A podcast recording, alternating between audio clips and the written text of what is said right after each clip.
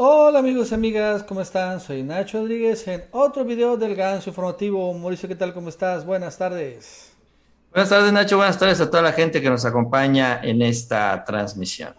Bueno, hoy por caso de Fuerza Mayor lo estamos haciendo así, de una manera este, por Zoom, pero bueno, tenemos un gran programa para que estén muy, pero muy atentos, este, porque tenemos un gran programa. Y vamos a arrancar, Mauricio, con el tema de Santa Lucía. Y es que el día de ayer, el, la 4T reveló un plan para evitar sabotajes en el aeropuerto de Santa Lucía, porque ya se va a inaugurar en los próximos meses, ya muy pocos, y lo quieren sabotear. Y bueno, la verdad es que es interesante el plan que sacó. Ojo con el dato. Vamos a hablar también sobre los ayer, la verdad es que es un mal día. Sismos e inundaciones golpearon a México generando, bueno, mucho pánico, muchos este, mm, afectados, damnificados, muertos desafortunadamente. Y bueno, también se volvió a atacarse el tema del Fonden, porque empezó a subir la polémica. Vamos a hablar sobre este tema. Por cierto, el día de ayer también eh, ya hay otro fugado, ¿no? Otro machuchón de Peña Nieto. Se le eh, ya está siendo buscado ya por la justicia y bueno, no compareció. En una de esas también hasta la Interpol va a salir a buscarlo. Mauricio, el día de hoy López Obrador como que destapó a Delfina como candidata a la gubernatura en el Estado de México. Ojo con el dato. Es muy importante porque en los próximos dos años más se va a pelear este estado y ya parecería que hay candidato. Mauricio, el ejército tiene nuevos logos del ejército, nuevos logos es que pues, los, ejércitos usan logos y los militares. Bueno, está interesante porque también se están actualizando y están desechando los logos, por así decirlo, a estadounidenses y están adoptando logos prehispánicos súper interesantes. Y hoy, por cierto, el presidente habló sobre Lili Telles, ¿no? Le dio una buena arrastrada. ¿eh? Fue algo inesperado también que el presidente hiciera referencia a Lili Telles. Este, y bueno, pues muy interesante, Mauricio. Esto y más el día de hoy en el canal informativo. Así es, Nacho, como siempre, mucha información en este espacio, en esta transmisión. Les invitamos que nos acompañen durante estos próximos minutos en esta Chapucero Network. También les agradecemos mucho ese like, nos ayudan estas redes sociales con el apoyo de todos ustedes, esas manitas arriba, nos ayudan a llegar más lejos en, en estas plataformas. Y por eso vamos a arrancar, fíjate que vamos a arrancar con Lili Telles. Es que fue interesante lo que sucedió hoy. Y es que el presidente, eh, pues al final la verdad es que a Morena y a México nos ha ido muy bien con esta gran este oso que hicieron los propios panistas, invitando a Vox. Y bueno, la verdad es que están así de... Los, los hundió. Se dieron un balazo no solo en un pie, sino en los dos pies, en las manos. En fin, realmente les ha costado muchísimo. Y todavía sigue, incluso hoy mismo Mauricio Julián Rementería otra vez volvió a pedir disculpas otra vez porque hubieran invitado a Vox, ¿no? La verdad es que están desesperados porque, pues sí, se les exhibió, que exhibieron como son. Y bueno, en medio de todo esto, el presidente López Obrador, este, volvió a insistir que, obviamente, pues, si Vox llegó a México y destruyó al PAN, pues que venga las veces que sea necesario, ¿no? Ya para que lo siga pulverizando. O sea, vengan, Vox, no hay bronca, están las puertas abiertas. Hasta les mandamos siguiendo el avión presidencial, pero aquí hacen mucho daño Vox. Y sin embargo, Mauricio, en esta este, invitación abierta a Santiago Abascal a Vox, también hizo referencia a alguien a quien Obrador nunca había tocado cuando de manera pública, a Lili Telles. Ojo con el dato. Y Lili Telles, y bueno, hizo, pues, la verdad es que una especie de de, de, de, no sé si reclamo, pero pues que una crítica. Vamos a escuchar a López Obrador. No le veo la diferencia. Por eso, cuando dijo la señora Lili Telles, este, ya eh, no quiero equivocarme, porque estuve con Andrés Manuel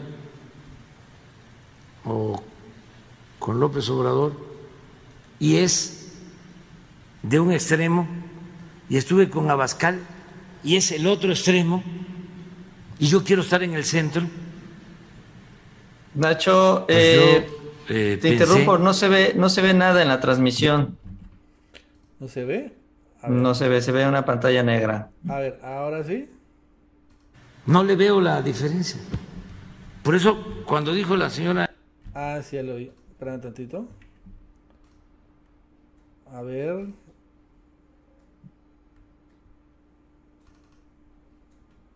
Ah, ya bien, ¿qué está pasando? Espérame tantito. Uh, uh, uh, oh, pues. Deja de compartir. ¿No? Espérame tantito, amigos, porque aquí, como estamos.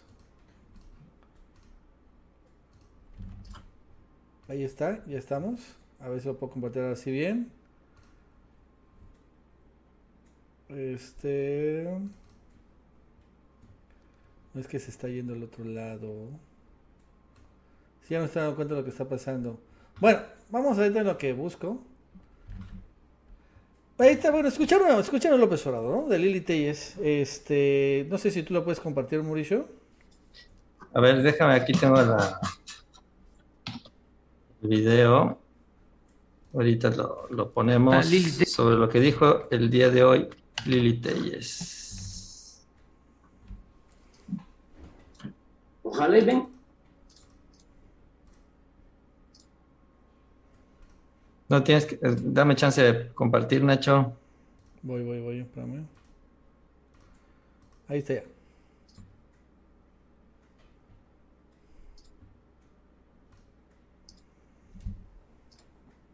Listo. Venga más, este, el señor Abascal, este, para que eh, siga él hablando y diciendo lo que otros callan, aunque piensen lo mismo. Ah, No hay diferencia, insisto, ¿eh? conceptualmente, se piensa de que Vox es ultraderecha, que es eh, un partido extremista, pro fascismo, franquista, defensor de la monarquía. Bueno, pues todo eso es la derecha. No es que sean ultras. El único matiz es que ellos lo dicen, se asumen abiertamente y los otros callan, son hipócritas. O sea, yo no veo eh, distinción. Por eso, cuando dijo la señora Lili Telles, este, ya eh, no quiero equivocarme, porque estuve con Andrés Manuel o con López Obrador, y es de un extremo, y estuve con Abascal, y es el otro extremo, y yo quiero estar en el centro, pues yo eh, pensé de que está bien, porque eh, no hay en épocas de transformación justo medio, son tiempos de definiciones. Bueno, pues es lo que dijo Lili, Nacho. Pues sí, al final una, yo veo una crítica, claro, ¿no? Una Lili Telles, esta robaleo, en otras palabras, ¿no? Que quiere estar bien con Dios y con el diablo. Una Lili Telles que, bueno, finalmente lo que, lo que no tiene son principios, por lo cual no se compromete a la ultraderecha, tampoco se quiso comprometer a la izquierda. Y bueno, pues una crítica de muchos, en particular hipócritas. Y es que la verdad es que los centros, los que los que se quedan así de esta manera muy eh, um, muy oportunista, ¿no? De que no, no les gusta comprometerse a nada y no les gusta arriesgar nada. Al final acaban también quedándose sin nada, ¿no? Se acaban con el perro del cine, como el perro de las dos tortas. Eh, y es también la, lo que hace por ejemplo, el panismo. ¿Cómo puede ser el panismo? Empezar a decir que son del centro, porque es lo que están diciendo mucho, ¿no? Somos de centro, ¿no? O sea, ¿por qué dicen que son de centro? Porque quieren ser católicos y al mismo tiempo estar, por ejemplo, a favor de la interrupción del embarazo. A ver, esas cosas son como el agua y el aceite, ¿no? O sea, si realmente uno es verdaderamente católico, pues como que por definición estaría en contra del aborto. Eh, no, no, no, pero no, aparte también estamos a favor de la familia, ¿no? O sea, estas partes, ¿no? Y, y, también a favor de los matrimonios gay. A ver, espérame, son cosas distintas, ¿no? Otra vez, son contradicciones. No puedes decir eso. O yo estoy a favor de que finalmente se cierren las fronteras, pero los migrantes y haitianos deberían darse las oportunidades. A ver, no, ¿no? Eso es lo que dicen mucho estos hipócritas, ultra hipócritas del PAN, que no, no quieren comprometerse, porque piensan que están en el centro, pueden atraerse tanto a los votantes de derecha y también, por ejemplo, a la chairiza, a los votantes de izquierda. Ah, no, es que, fíjense, fíjate que Mauricio, ¿sabías que Xochitl Gálvez está a favor de la comunidad LGBT? Ah, hay que votar por el PAN hazme el fabrón, cabrón. No, no, o sea, así no son las cosas. Lo cierto es que, honestamente, quedan todavía más exhibidos, pues como hipócritas. Y por eso también ahorita hay una grandísima crisis en el panismo en particular con este tema, porque, pues así, eso es lo que se como, ya se está confirmando. Que todos ellos no son ni de derecha ni de izquierda, son unos hipócritas de lo peor. Sí, eso es lo que, eh, pues eso es lo que quiere señalar también el presidente, ¿no? Lo dice, lo dice eh, en estas, en estas declaraciones, en esta frase, y sobre todo, y ayer hablábamos de la crisis de identidad que pusiste ahí la pantalla, Nacho, no sé si estás compartiendo pantalla. Sí, estoy aquí, aquí diciendo, ajá. este, no, sigue sin verse. Eh, es una crisis de identidad que se vive en el PAN, ¿no? Porque pues ellos tratan de disfrazarse de moderados cuando realmente pues no, no manejan ellos una completo, eh, una línea completamente radical de esta ultraderecha que tanto se le critica a Vox. Y aquí, pues en el caso particular también de los panistas, pues es por el pragmatismo, van por el pragmatismo. ¿No? O sea, tratar de quedarse con una mayor cantidad de votos, pero pues engañando a la gente, porque no representan lo que ellos ofrecen a la gente.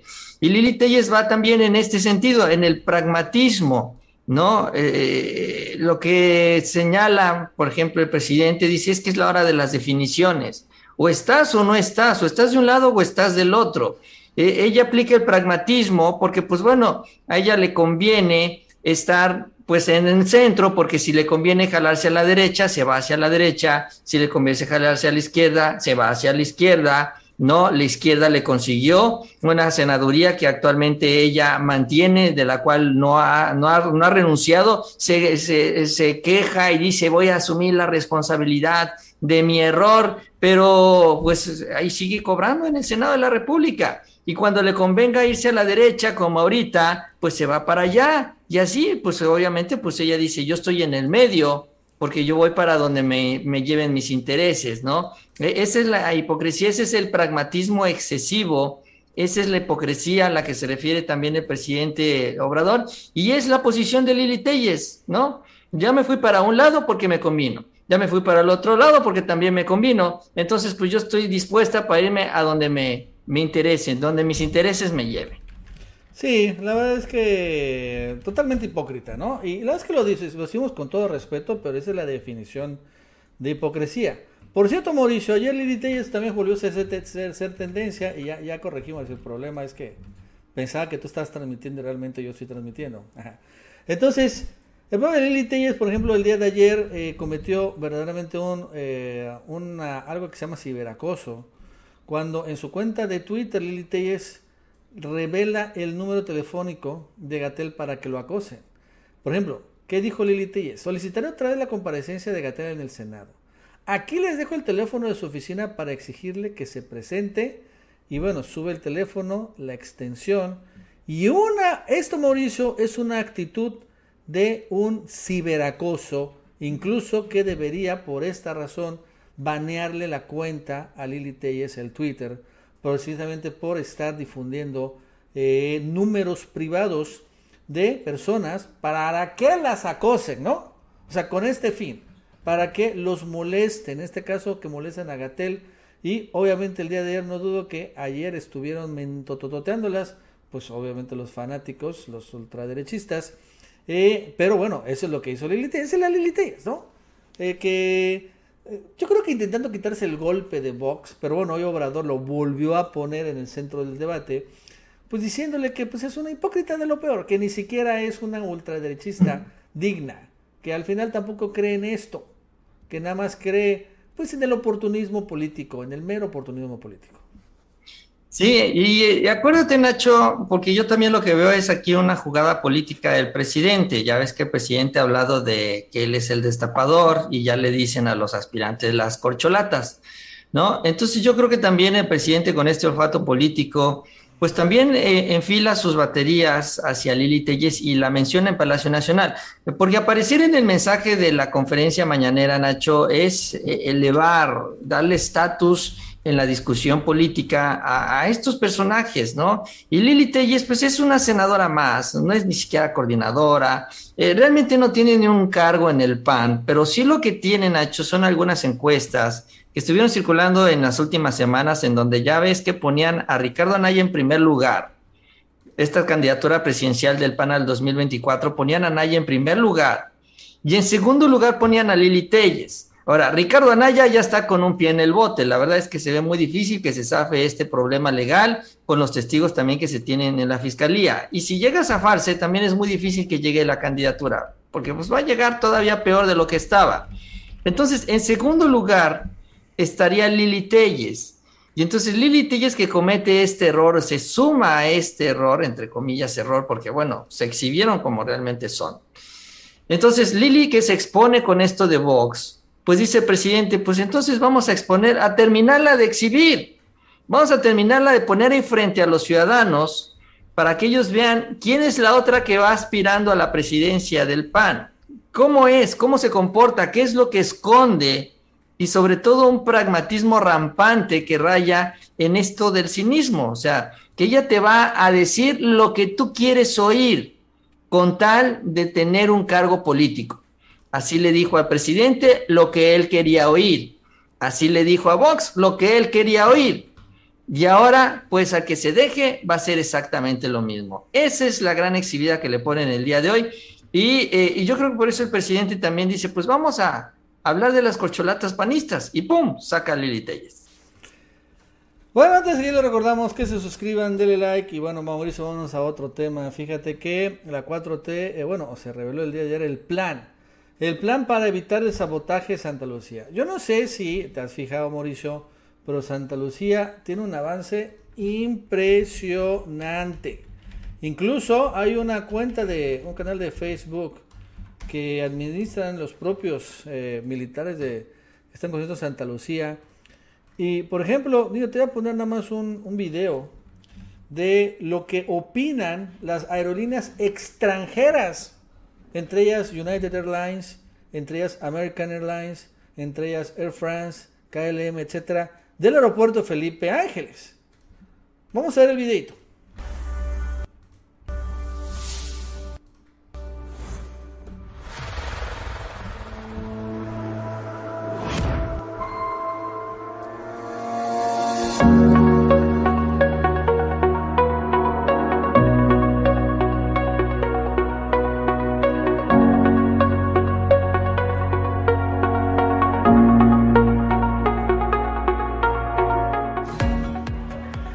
Sido verdaderamente una sorpresa porque eh, la instalación está impresionante.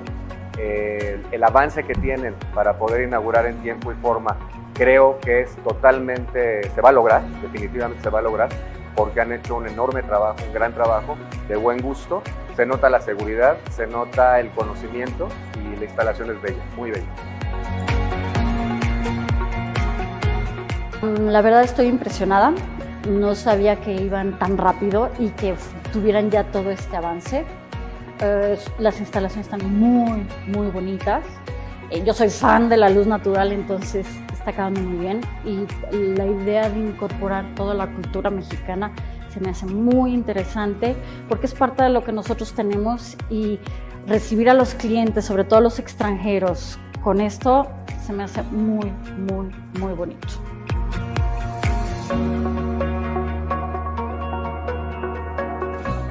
Digo, en lo que hemos visto ahorita han hecho un trabajo muy importante en construcción por los tiempos y la información que nos manejaban, pues ha sido creo que con un resultado muy exitoso para la Sedena. Espero ojalá que sea un proyecto muy importante y que pueda pues, este, trabajar en conjunto con los otros aeropuertos y que sea en beneficio del país.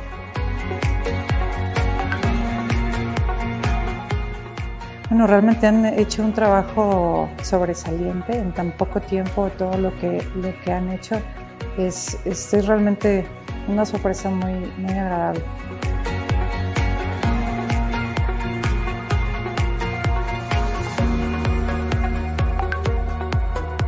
Creo yo que es un proyecto muy interesante para todas las aerolíneas, para el país particularmente creo que tiene un futuro. Eh, lo que nos han mostrado por el momento, insisto, interesante, eh, con una mirada muy futurista.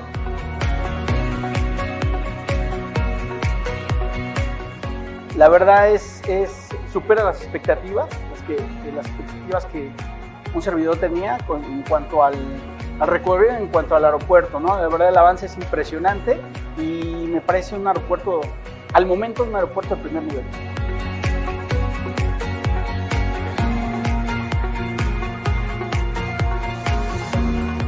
Pues tenemos que felicitarlos, estamos impresionados por la rapidez de los trabajos, el profesionalismo. Estamos impresionados, esa es la palabra.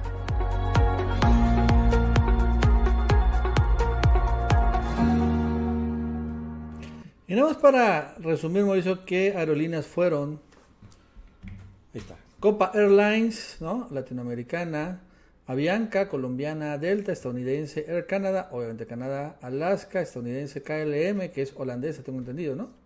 Turkish Airlines, obviamente turca, Iberia, española, Emirates, que es la de Dubai, Air France, de Francia, American Airlines, Estados Unidos, United también, Lufthansa, alemana, ANAC, creo que esta es italiana, y LATAM Airlines, que es, bueno, latinoamericana, este, y bueno, ¿Cómo la ves, Mauricio? O sea, digo, nada más para ponerlo en contexto, eso es lo que opinan las aerolíneas extranjeras. Y todo el mundo que va a Santa Lucía queda impactado. Sí, la verdad es que se ha convertido en una muestra, ¿no? De que en México, y hoy, hoy lo señalaba incluso el presidente López Obrador, de que en México se pueden dar estas noticias de que se construyó un aeropuerto en un año, ¿no? Eh, como lo está haciendo. Bueno, fue un poquito más, ¿no? Tengo entendido en el Felipe Ángeles. Pero bueno, así como se dice en China, y es que construyeron un hospital en seis meses, y es que hicieron un túnel en no sé dónde, en, igual en, en unos cuantos meses. Entonces, México se, se está sumando ya a esto. O sea, también aquí se puede hacer en donde se construye un aeropuerto, donde se construye esta obra con estándares internacionales, reconocida también ya por estas aerolíneas, a un precio también correcto, justo, y que se cumple, y se construye además en los plazos programados originalmente, porque todo está todavía programado para marzo del 2022, como originalmente se planeó.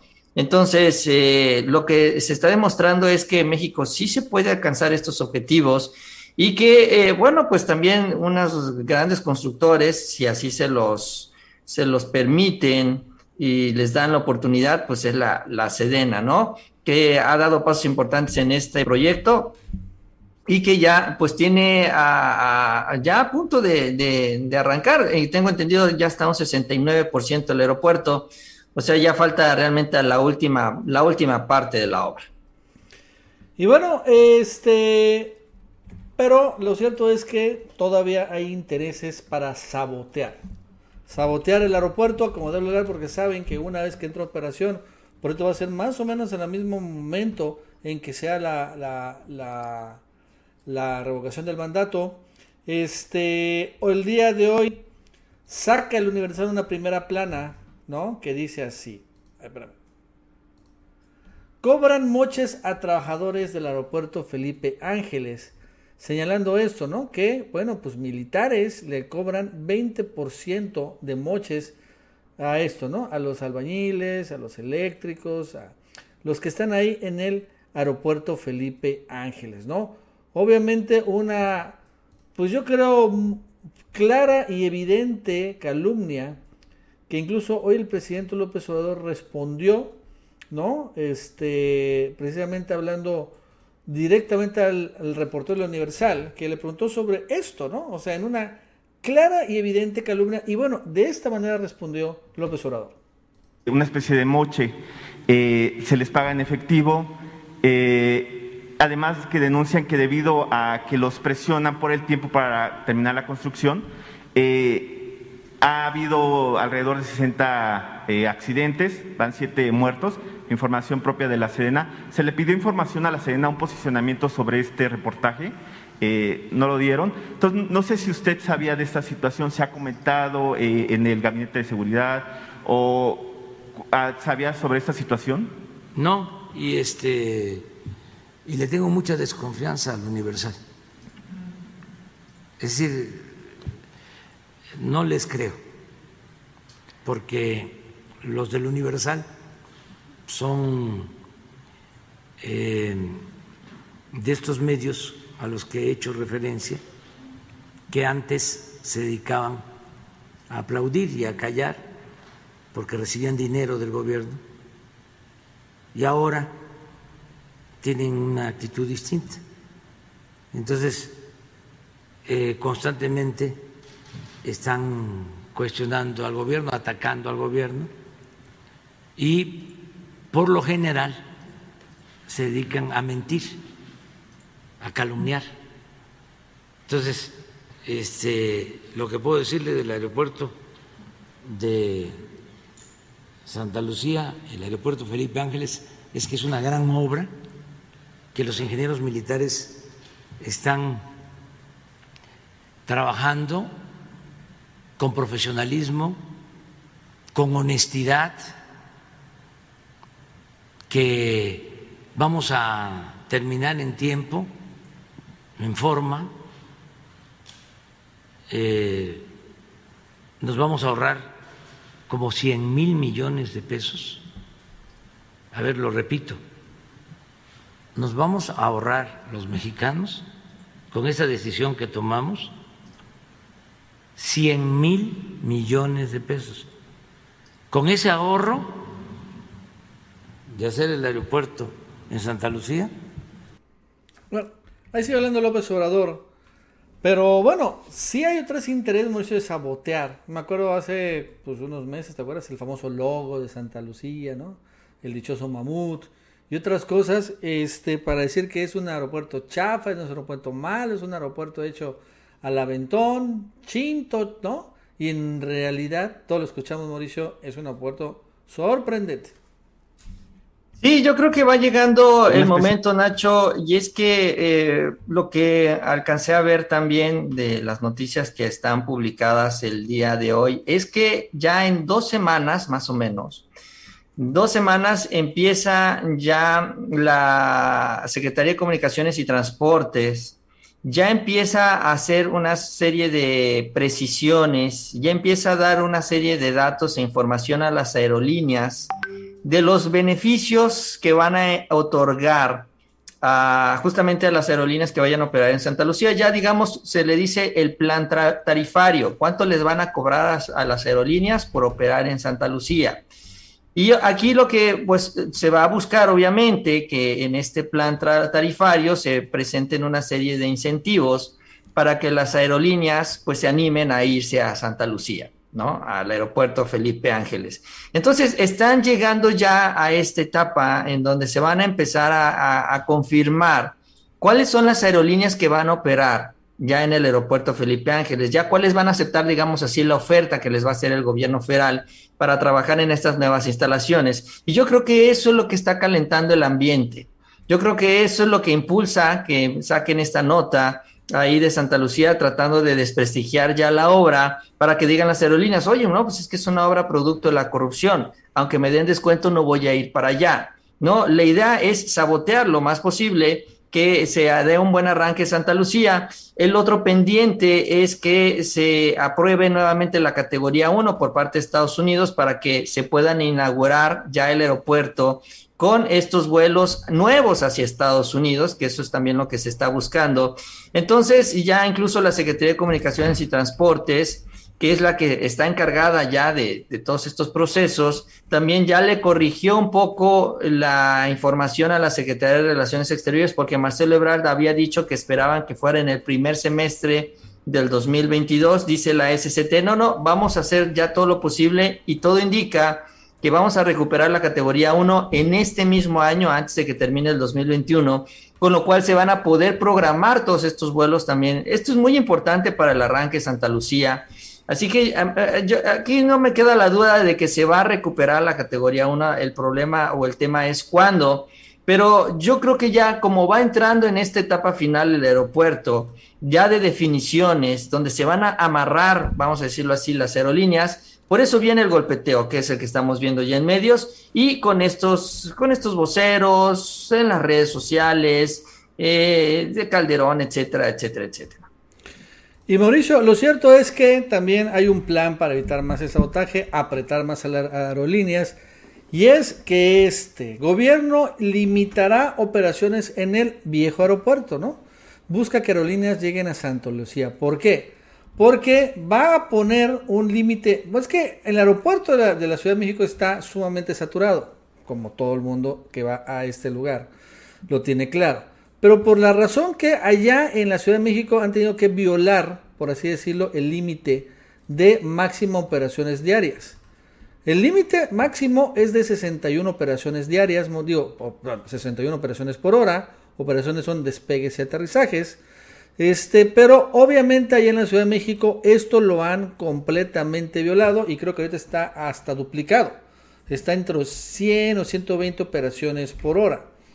Entonces, a partir de que entra en operación el aeropuerto de Santa Lucía, el gobierno federal y a través de la SCT va a decirle otra vez al aeropuerto de la Ciudad de México también para que no se sature, que va a regresar al límite, ¿no? De 61 operaciones por hora. Eso significa que si los, este, las aerolíneas quieren lanzar más vuelos, pues ya no van a poder aterrizar en el aeropuerto internacional de la Ciudad de México. Y si no, pues ya no hay. Está saturado. Llegamos al límite máximo. Ya no, ya no entra. Oye, pero quiero llegar, ya no. Pero entonces, ahí está Santa Lucía. Pero no quiero ir. Ah, bueno, pues entonces ya no vuelas. Pues, pero, pues ya te vas. Oye, pero ahí está. Y entonces finalmente va a ejercer algo que quede claro que no es una, no es, no es una idea, porque ahorita lo maneja, ¿no? Es que es la extorsión de la 4T contra las aerolíneas. No los va a dejar parar en la Ciudad de México, en el Aeropuerto Internacional de la Ciudad de México, para que se vaya a Santa Lucía. No, no, no, no. Es ejercer finalmente la norma, la regla que se violó por completo y por eso también el aeropuerto de la Ciudad de México estaba sobresaturado, pero así horrible. Todos los que viajamos en la Ciudad de México los tenemos muy claro. Pero aún una vez que se respete esta norma internacional, por cierto, bueno, se le va a dar, claro, viabilidad. Para eso también existe Santa Lucía, pues para que ya se deje de estar tan saturado el, aeropuerto de la Ciudad de México e incluso haya espacio para el crecimiento. Y ojo, también con esto no dudo que se va a reactivar Toluca, porque también ahorita el aeropuerto de Toluca no tiene tampoco destinos comerciales, pues porque también ahorita todas las aerolíneas prefieren llegar a la Terminal 1 Terminal 2. Pero bueno, también ya con esta implementación, pues van a tener que decir, bueno, pues a qué eh, aviones o qué vuelos lleguen a Ciudad de México, qué vuelos a Toluca y qué vuelos a Santa Lucía. Y ahí sí se va a reactivar bien este sistema finalmente de eh, sistema aeropuertario del Valle de México con tres aeropuertos que sin lugar a dudas van a permitir que ya esta de la saturación por fin se solucione. Y vendrán una serie de reclamos, vendrán una serie de manipulaciones, sobre todo algunos de las empresas que sí van a empezar a utilizar a estos voceros de siempre, que se someten a estos intereses extranjeros. Además, van a buscar presionar al presidente para mantener, como se dice, los slots en el aeropuerto Benito Juárez. Pero pues los argumentos ahí están y además sobre todo en cuestión de seguridad, porque bueno, el hecho de que las operaciones sean tan pegadas también pone en riesgo los aterrizajes y despegues, ¿no? Entonces, eh, en sí también es eh, por cuidar la seguridad. Entonces, eh, es ya esta etapa de negociaciones. Yo creo que buscan debilitar al gobierno, como te decía, ahora que viene ya el proceso para amarrar estas aerolíneas, ven cómo eh, algunas de ellas, pues no, no se quieren ir porque pues ya, ya hicieron la inversión de sus eh, gabinetes, de sus mostradores, de sus logos que pusieron ahí en grandote para atender a las personas y no se quieren ir no quieren reinvertir, repetir esta inversión ahora en Santa Lucía y, sobre todo porque, bueno, como es un aeropuerto nuevo, siempre queda la duda y la incertidumbre, ¿no? De, de, si la gente va a ir para allá. Pero bueno, siempre que salgan vuelos de Santa Lucía, la gente va a ir a Santa Lucía, se va a adaptar al tránsito que se tiene que dar entre dos o hasta tres terminales porque así también sucede en otras partes del mundo. Tampoco se está inventando el hilo negro aquí en México, solo que parecen ser como si fueran, dicen aquí, la gran hecatombe, solo por simple y sencillamente porque no se aprobó el aeropuerto en Texcoco, que es el gran negocio que, que terminó la cuarta transformación.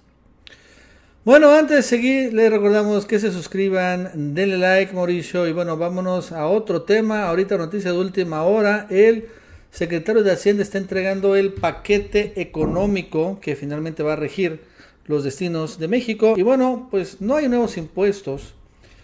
Eh, pero bueno, está interesante algunos datos, ¿no? Dice, eh, van a entrar a estimar crecimiento del 4.1% en el 2022. Este, recordando que este año está más o menos pronosticado en 6.5 a 7%. Entonces, ¿qué otras cosas contemplan este paquete económico? ¿no? El crecimiento de 4.1%, una inflación de 3.4%, o sea, ya una inflación mucho más este, eh, relajada, mucho, porque ahorita sí está un poco disparado. El precio del barril de petróleo en 55.1 dólares, ojo con el dato. Este, ahorita el, precio está rondando los 65 dólares, o sea que son 10 dólares mucho, un poco más baratos. Lo cual, bueno, es una cifra conservadora, eh, pero podría también generar excedentes petroleros. También una tasa de interés del 5%, pues está un poquito más elevada que está ahorita, ¿no? Y un tipo de cambio de 20.3 pesos por dólar. Todo esto obviamente eh, son cifras para crear el presupuesto, ¿no? Y lo interesante, Mauricio, fíjate que dijo lo que dijo este Ramírez de la O, es que México entra al 2022 mucho mejor, mucho mejor que otros países después de la pandemia. Eso es lo que dijo. Quiero comenzar el cierre de esta intervención compartiéndoles que México entrará al 2022 sin incrementar los impuestos, con estabilidad macroeconómica y social y en mejores condiciones que muchos países con niveles de desarrollo similares al nuestro. Esto nos va a permitir a toda la nación aprovechar al máximo el impulso de la recuperación del comercio global y de la economía nacional. Algo que al final aquí hemos comentado una y otra, otra y otra vez, ¿no? Que finalmente, o sea, las eh, creo que acertadas decisiones económicas de la 4T en medio de la pandemia ahora están empezando a, a dar dividendos. Y bueno, para el 2022, sin deuda, sin impuestos, y bueno, con un mayor dinamismo global, porque bueno, pues al final se van a abrir las fronteras, eso es irremediable. Al final se va a solucionar, por ejemplo, estas escasez de chips que ha generado que no se vendan tantos autos. Al final, pues se va a recuperar la demanda de petrolíferos, ¿no? Etcétera, etcétera. Y bueno, va a haber una recuperación fuerte a nivel mundial y México está muy bien posicionado para aprovecharse de esto.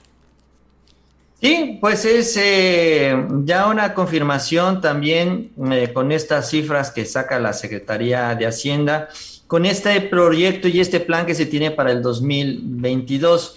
Eh, ya hay incluso un reconocimiento internacional, Nacho, por parte, por ejemplo, de la CEPAL, que ya incluso elevó el crecimiento, el pronóstico de crecimiento para nuestro país en este 2021, ya por arriba del 6% y realmente también ya alcanzar el 4% ya en esta etapa de, el próximo año donde ya no, o sea, realmente el, el, año de la reactivación es este, Nacho, el 2021. Este es el año en donde se da este repunte. Después de la gran caída tenemos siempre un gran repunte. Es este 2021. Ahora, en el 2022 ya va a estar todo un poco más estabilizado y aún así a pesar ya de ser un año siguiente, ya un periodo posterior a este, al, del rebote económico, vamos a tener todavía un muy buen nivel de crecimiento y sobre todo que esto, eh, todo esto que construyó el presidente, este modelo económico que eh, él creó, ¿no?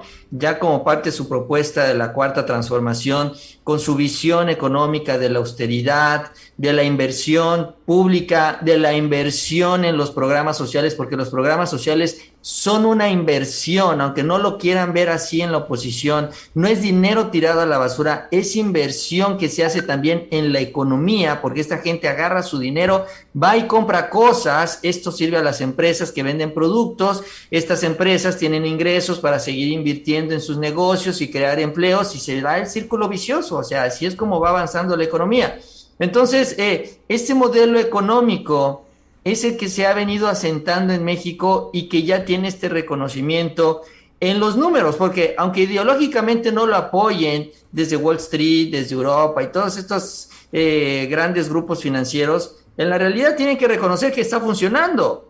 O sea, porque los números ahí están y con estos números el presidente va a fortalecer este modelo. O sea, ya el tiempo le dio la razón. Y si ya les dice, sabes que estás bien, entonces, pues adelante, va a seguir él impulsando esto. Y por eso también en el proyecto de presupuesto se tienen también fortalecer los programas sociales, obviamente terminar las grandes obras y se van a incluir también todas estas obras que se están organizando con la iniciativa privada, que ese es el complemento a todo este esfuerzo que también se hace desde el gobierno federal. Bueno, antes de seguir, les recordamos que se suscriban, denle like, Mauricio. Y bueno, y fíjate que en ese tema, eh, o sea, a pesar de que no hay, es interesante cómo lo ha manejado la 4T, no hay realmente una reforma fiscal, o sea, no están aumentando impuestos, pero sí hay una reforma fiscal mmm, que ya se, ya, se, ya se dio a conocer y está dirigida no a ti ni a mí, Mauricio, ni a los que nos están viendo, sino a los, a los machuchones, a los varones del dinero. Les dicen grandes contribuyentes y ellos son los que facturan más de mil millones de pesos anuales. Digo, para que quede claro, ¿no? Los grandes contribuyentes. Mil millones de pesos anuales. No entramos nadie aquí en esta categoría. Y entonces ahí se está dando una reforma fiscal muy interesante. Porque han empezado el SAT desde hace unas semanas a publicar algo que se llama las tasas efectivas. ¿Qué significa? ¿Estás de acuerdo, Mauricio, que los eh, grandes contribuyentes, los machuchones, los varones del dinero, pues hacen todo lo posible para no pagar impuestos, ¿no? Entonces, por ejemplo, ya este es el clásico, un Walmart, ¿no? O un FEMSA, uh, pagan, por ejemplo, por hacer estrategias eh, fiscales de todo tipo, o sea, son innumerables. Al final acaban pagando el 2 o el 3% de sus ingresos, ¿no? a pesar de que tengan monstruosas utilidades, pagan un shish, una cosa chiquitita. Y entonces lo que hizo el SAT es que le dijo, a ver ustedes, machuchones, ya no van a pagar la utilidad. No, no, no, no. Vamos a aplicarle a lo que se llama tasas efectivas por, este, por actividad.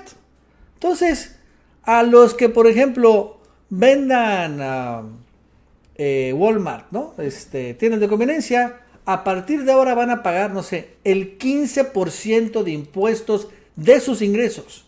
Oye, pero ¿quién es la utilidad? Olvídate la utilidad. A partir de ahora vas a pagar como que un impuesto fijo llamada tasa efectiva. Y entonces así empezó Mauricio el SAT a publicar listas de tasas efectivas de ISR a todos en todas las a 79 actividades económicas de 12 sectores económicos. Comercio al por mayor, comercio al por menor, dirección de corporativos, industrias manufactureras, información de medios masivos, aquí están por ejemplo los medios de comunicación, servicios financieros, o sea, los bancos, etcétera, etcétera. Y les dijo, porque esa es la verdadera reforma fiscal, ¿no? Esta es la verdadera reforma fiscal, Mauricio. le está diciendo, a partir de ahora van a pagar tasa efectiva. Olvídense de la utilidad, de la deducción. Me vale queso, ¿no? Casi, casi. No, no, no, no. Tal vez en este caso el del IVA podría ser. Pero en ISR vas a pagar esto.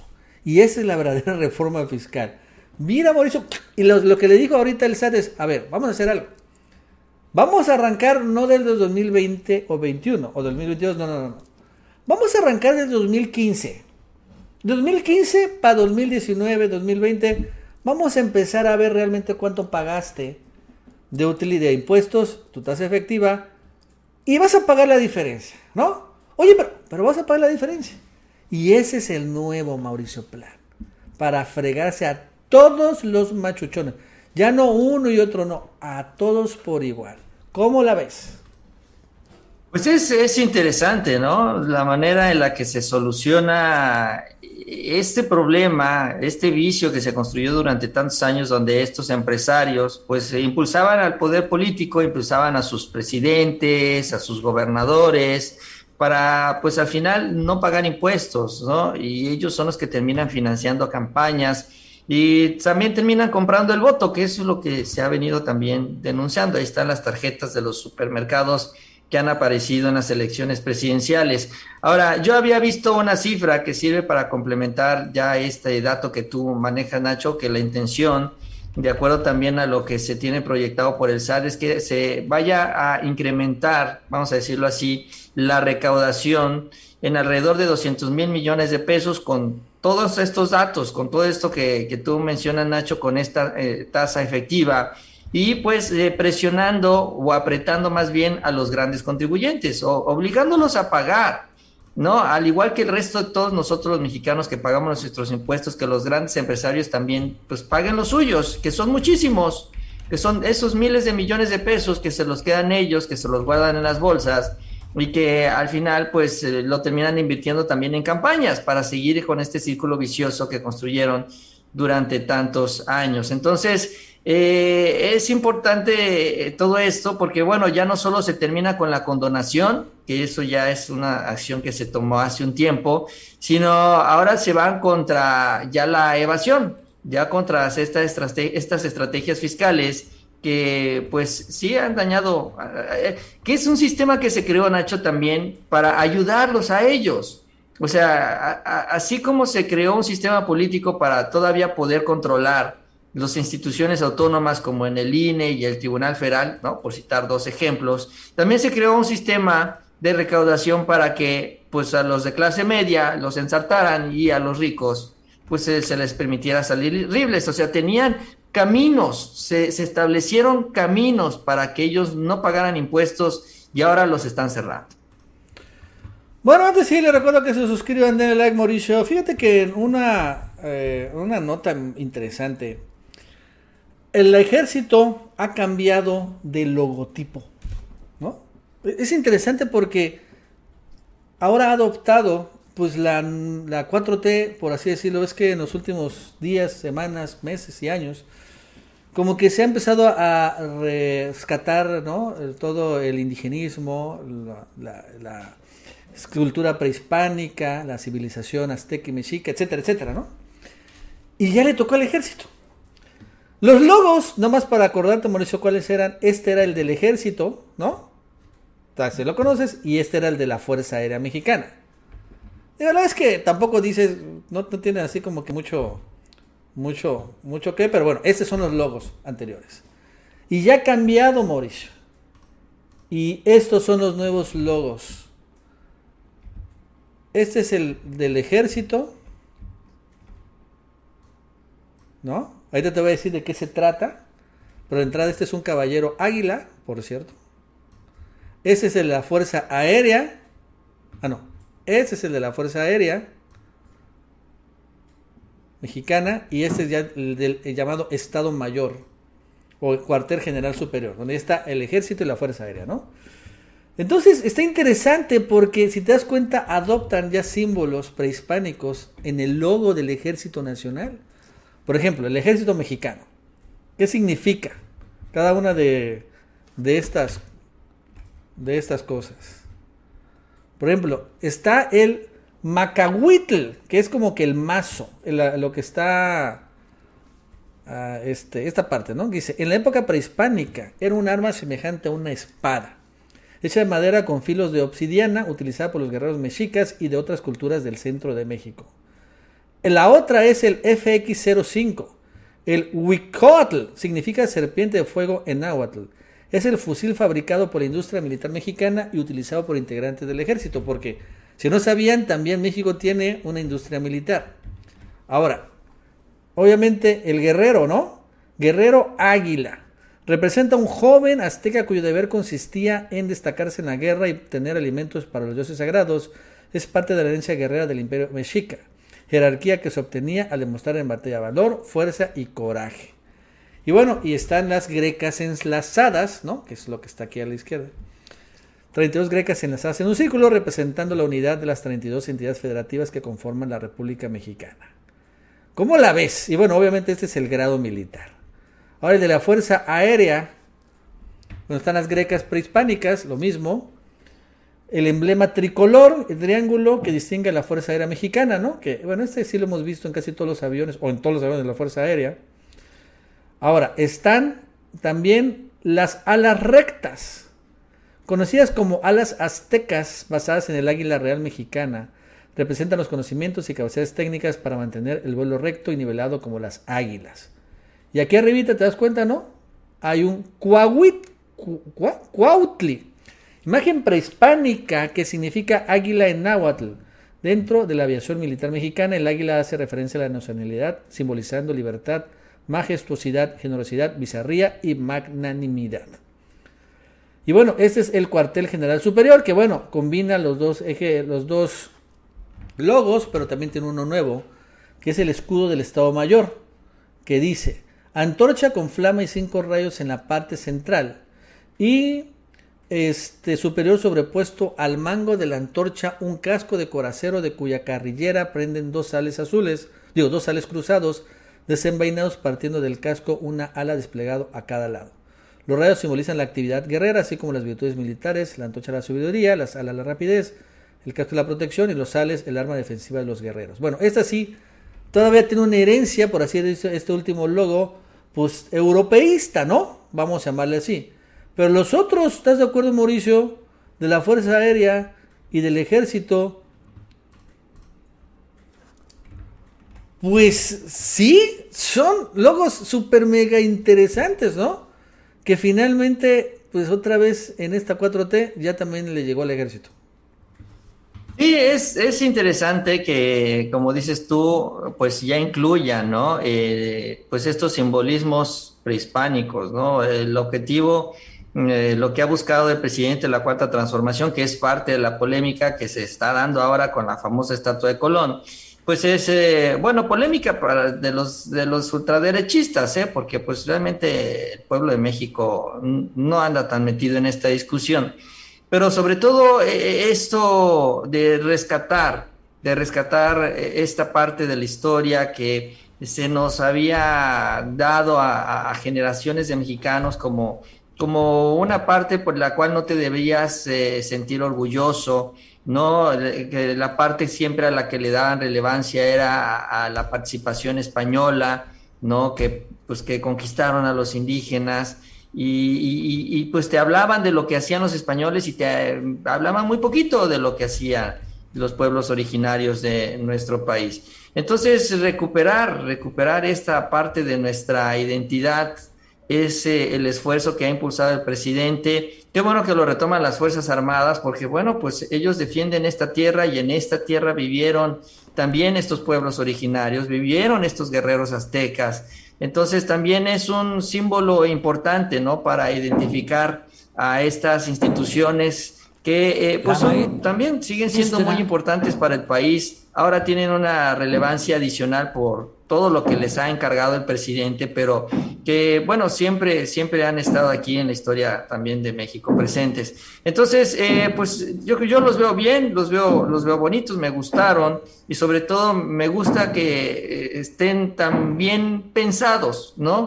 Con estos símbolos que también van a ser inculcados al interior de las Fuerzas Armadas, porque bueno, para eso también están estos logos, ¿no? Para que ellos lo vean, los, los soldados, los pilotos, etcétera, como esta guía, ¿no? De, al interior de, de, estas instituciones.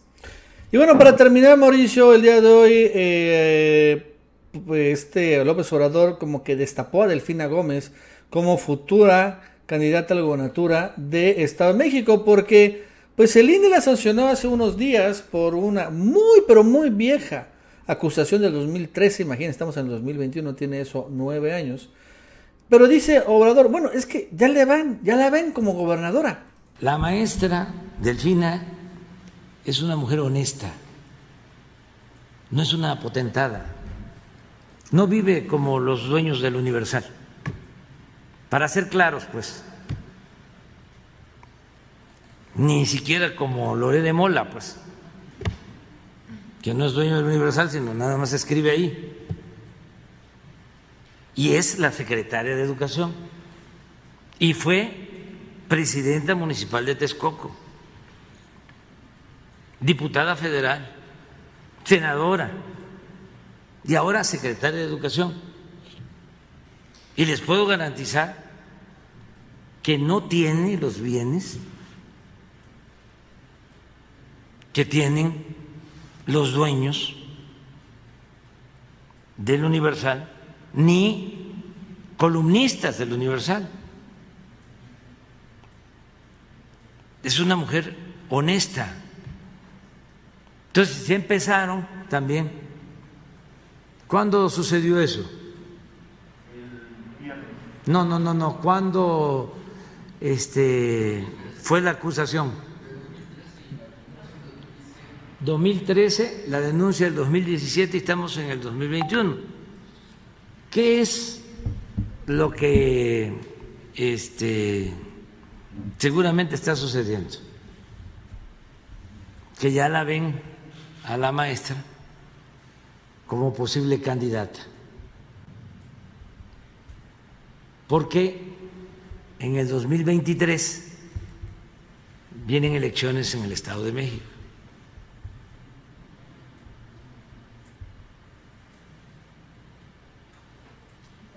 Siempre digo, no hay texto sin contexto. Y no es contestarle al Universal, a ti te respeto mucho y también a los dueños del Universal. Pero tenemos que este, dialogar y debatir. Y me importa mucho. No se va a con el Universal. Pero bueno, pues ahí está destapando Mauricio. La maestra.